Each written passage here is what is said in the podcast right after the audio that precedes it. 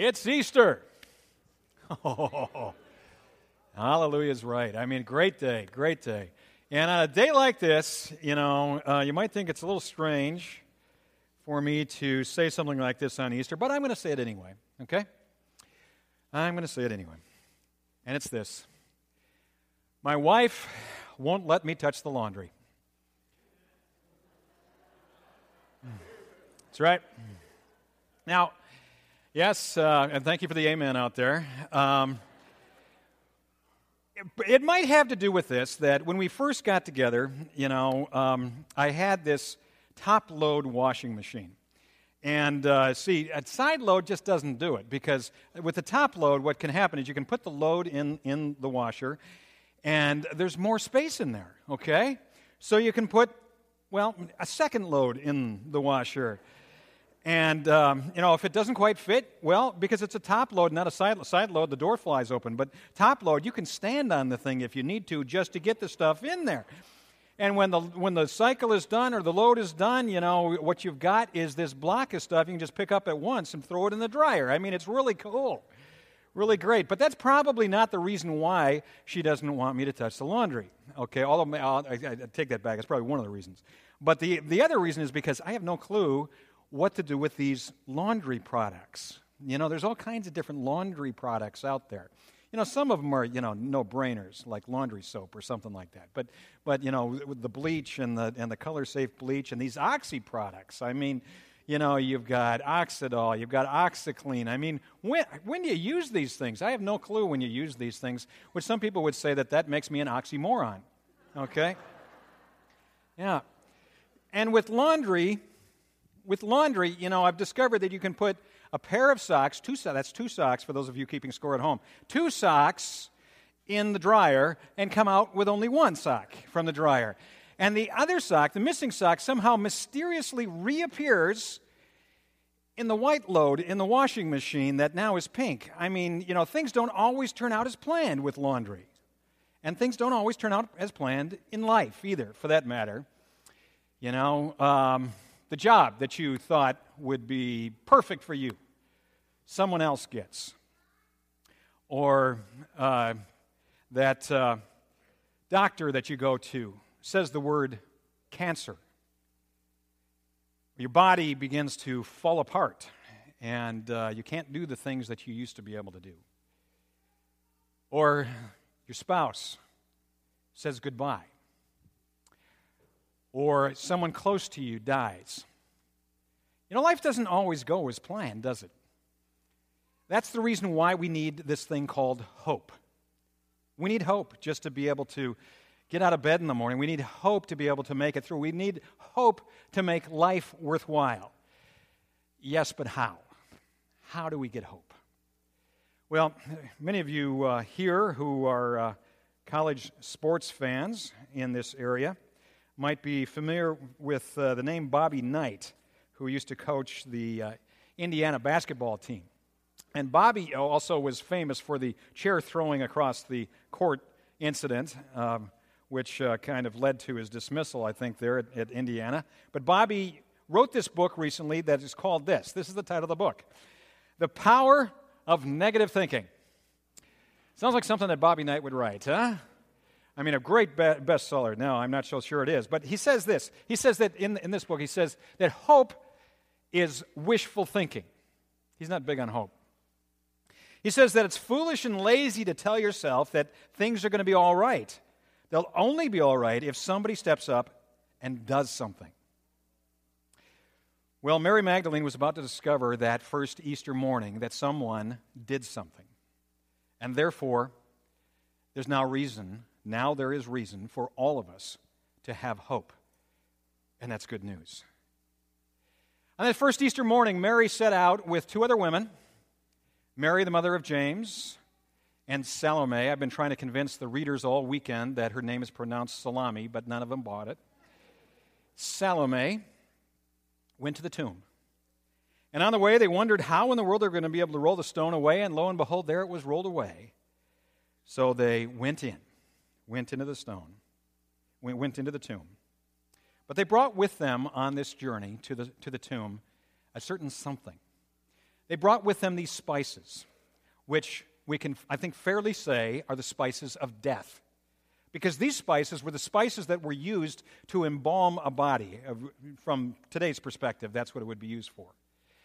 And spices in the day of Jesus, in that time, really up until recently uh, in the history of the world, have been something that has really driven the economy of the world. It's something that Christopher Columbus, when he set off to uh, on his great journey, he was uh, setting out, among other things, to find a new trade route to trade spices. And along the way, he happened to discover this place called, later called America. And the wise men, when they came to Jesus, uh, baby Jesus in that manger in Bethlehem, they came there and they brought, of course, three different sets of gifts gold and two kinds of spices. The first one, frankincense, is a kind of spice they use to make incense in the temple. It's, in, it's used for worship.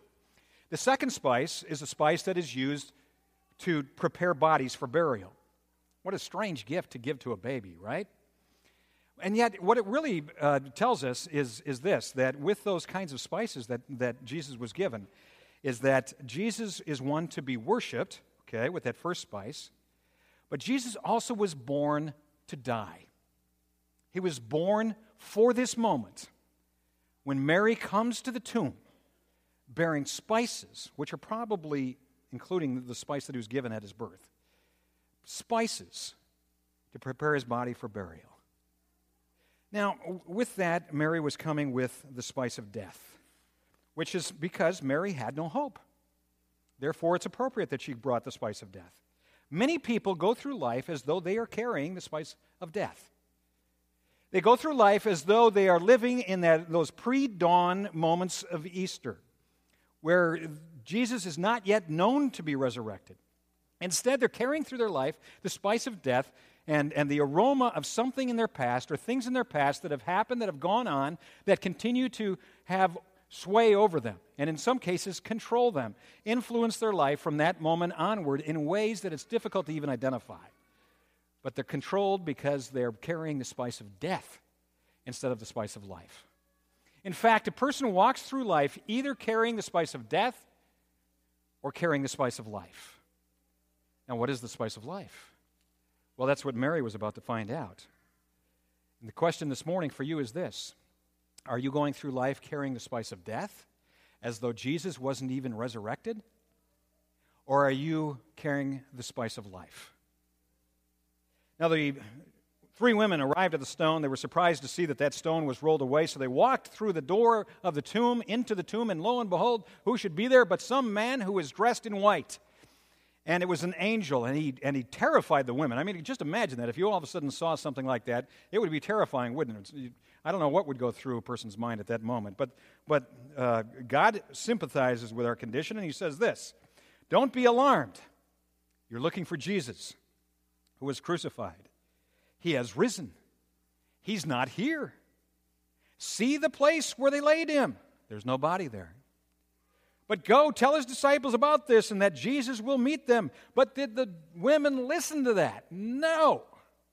At least not according to the Gospel of Mark. Instead, it says that they were terrified and therefore said nothing to anybody. Now, how could this be? In the other Gospels, we can read where they went and they did tell people. So, how do we combine, combine those two? I think, okay, just this is in my fertile imagination, okay? Something like this could possibly occur. Where Mary goes back to the upper room where she finds the disciples waiting as she left them before she went off to the tomb in their pre dawn Easter morning condition, which means hopeless. They didn't have to carry the spices of death to the tomb, they had them right there with them in the upper room because they didn't know that Jesus was alive. And they were living like they didn't know that Jesus was alive. So Mary came up to the uh, upper room, terrified, confused, bewildered, didn't know what to make of all this. I mean, this is, you know, can I believe this? What happened? What's going on? So she came back and she was silent. And she sat there in the upper room, and finally the disciples couldn't stand it anymore. And Peter said to her, Mary, you've been sitting here quiet for a while. Tell me, how are you? How was things at the tomb? How did they go? Did, Mary, did, did, the, did the guards harass you when you went to the tomb? Mary, do we need to talk to those guards? I hope not, because I'm, I'm terrified up here. I don't want to leave this room. So, Mary, how are you doing? I'm fine. Mary, we all know that when you say, I'm fine, you're not fine, okay? We know that. So, Mary, tell us what happened. Finally, Mary spills the beans. And she says, Well, we were on our way to the tomb and we were talking among ourselves, didn't know how we'd roll the stone away, but we got there and the stone was already rolled away. So we walked through the door, and inside the, the tomb there was this man who was obviously somebody who didn't have a red sock in his white load. And he was there and he told us that Jesus was alive. And Peter, I think that he was an angel. And Peter says, Wait a minute, wait, wait, roll that back just a little bit here. Jesus is alive? Is that what you said? Jesus is alive? Uh huh. So Peter and John run to the tomb with Mary close on their heels. They make it to the tomb. Peter runs into the tomb, sees that, oh, yes, indeed, the body is gone. He's not there.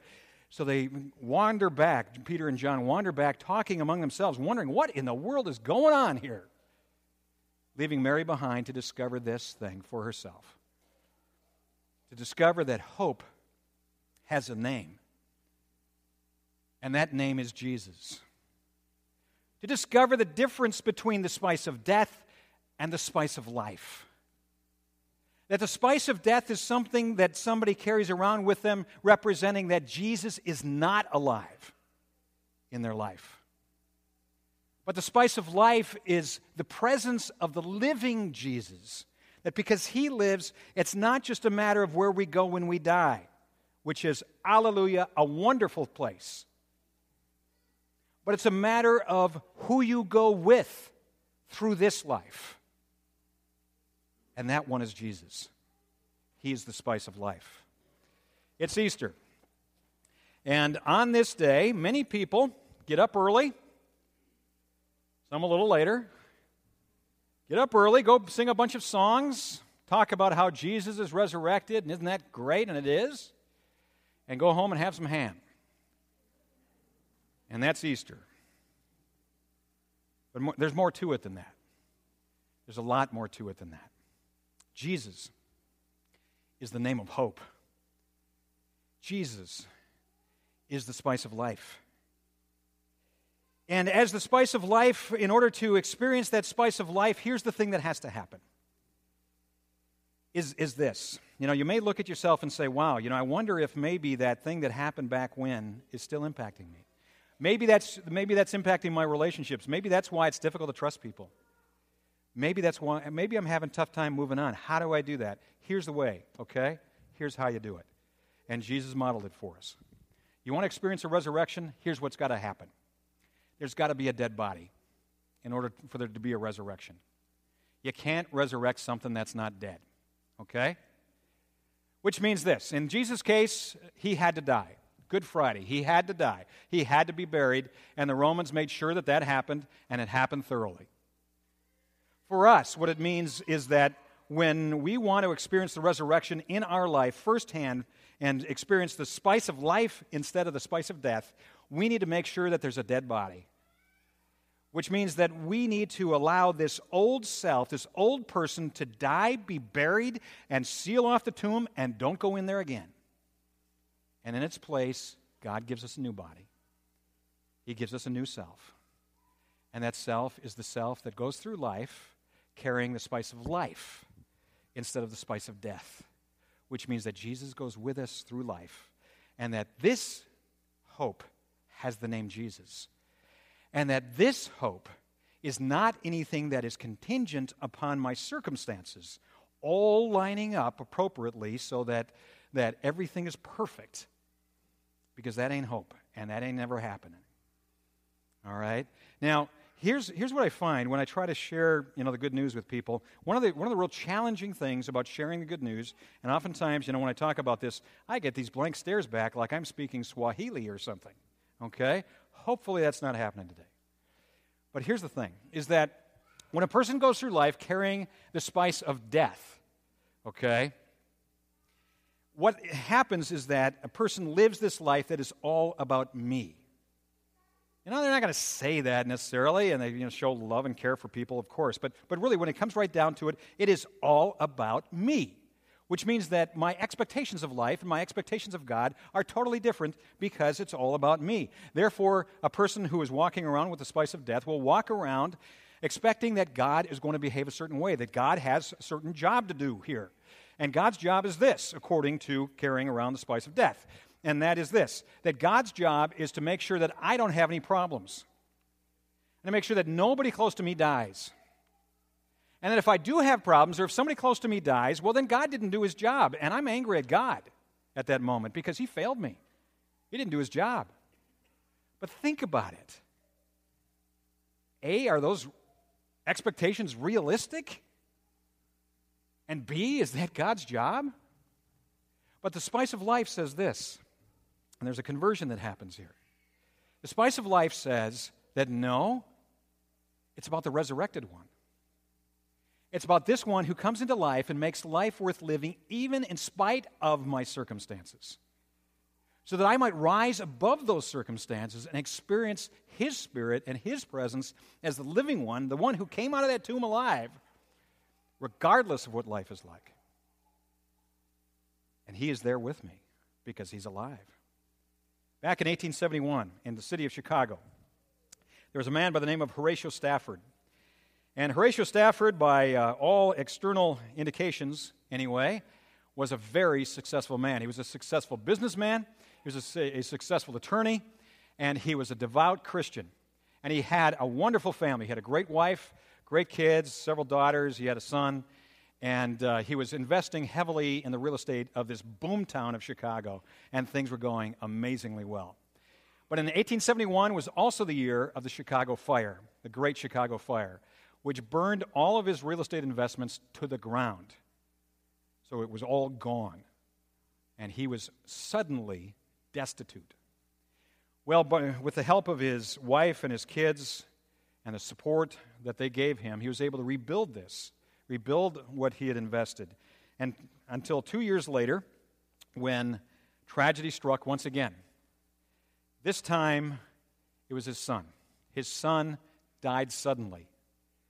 And the family was so overcome with grief, so overcome with loss, that they had to do something. So they decided that they were going to go on vacation.